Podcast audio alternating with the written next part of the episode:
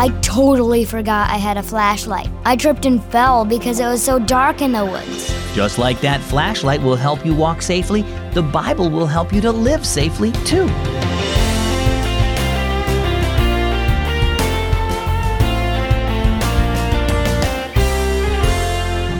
Have you ever bumped into something in the middle of the night? My name is Zach, and this is Keys for Kids. You know, the other morning I had gotten up really early, so early that the sun wasn't out yet. In my dark room, I was stumbling around trying to find the light switch when, bam, I crashed my knee right into my dresser.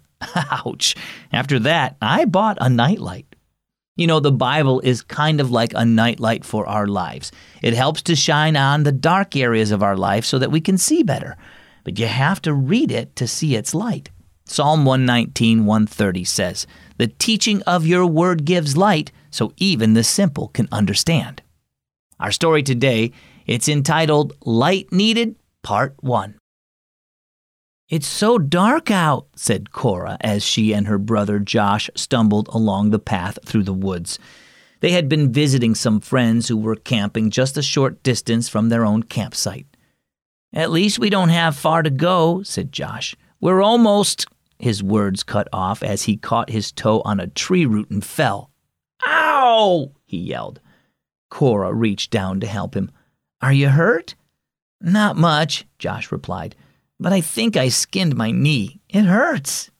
He began to brush himself off. We better not go quite so fast. Cora agreed, and the two of them moved slowly and carefully along until they reached the campsite where their parents were waiting for them.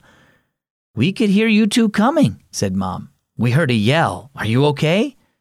Josh fell, said Cora, but he's not hurt much. It was so dark we couldn't see when there was stuff in our way.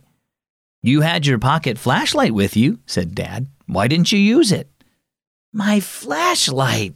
Josh reached into his pocket and pulled it out. I forgot I had it. Everyone laughed. Can I have a bandage for my knee? Josh asked. Sure, said Mom. I'll go get one for you. You kids remind me of myself, Dad said while Mom cleaned and bandaged Josh's knee. I have a light for my path, but sometimes I forget to use it or just don't bother. Really? asked Cora. Are you talking about the flashlight on your phone? Dad shook his head. I'm talking about my Bible, he said. God says His Word is a light to our paths. It tells us about Jesus, the light of the world, who died and rose again to save us from sin. The Bible helps us get to know Him better and encourages us in our walk with Him, but it doesn't do us any good if we don't use it. Dad held up his phone. Gather round now, he said. It's time for our family devotions, and since it's so dark, I'll read the Bible on this. Josh grinned. I guess that means you have two lights on your phone. So, how about you? Do you read the Bible regularly? Do you listen when it's being taught at church?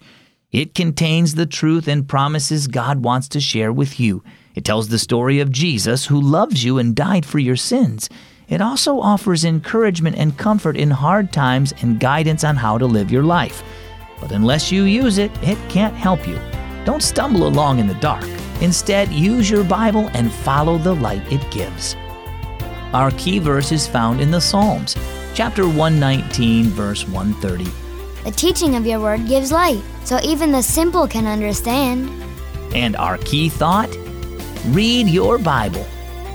Join me and Keys for Kids Ministries for our week of giving. We're celebrating all that God has done through our ministry to spread the gospel around the world.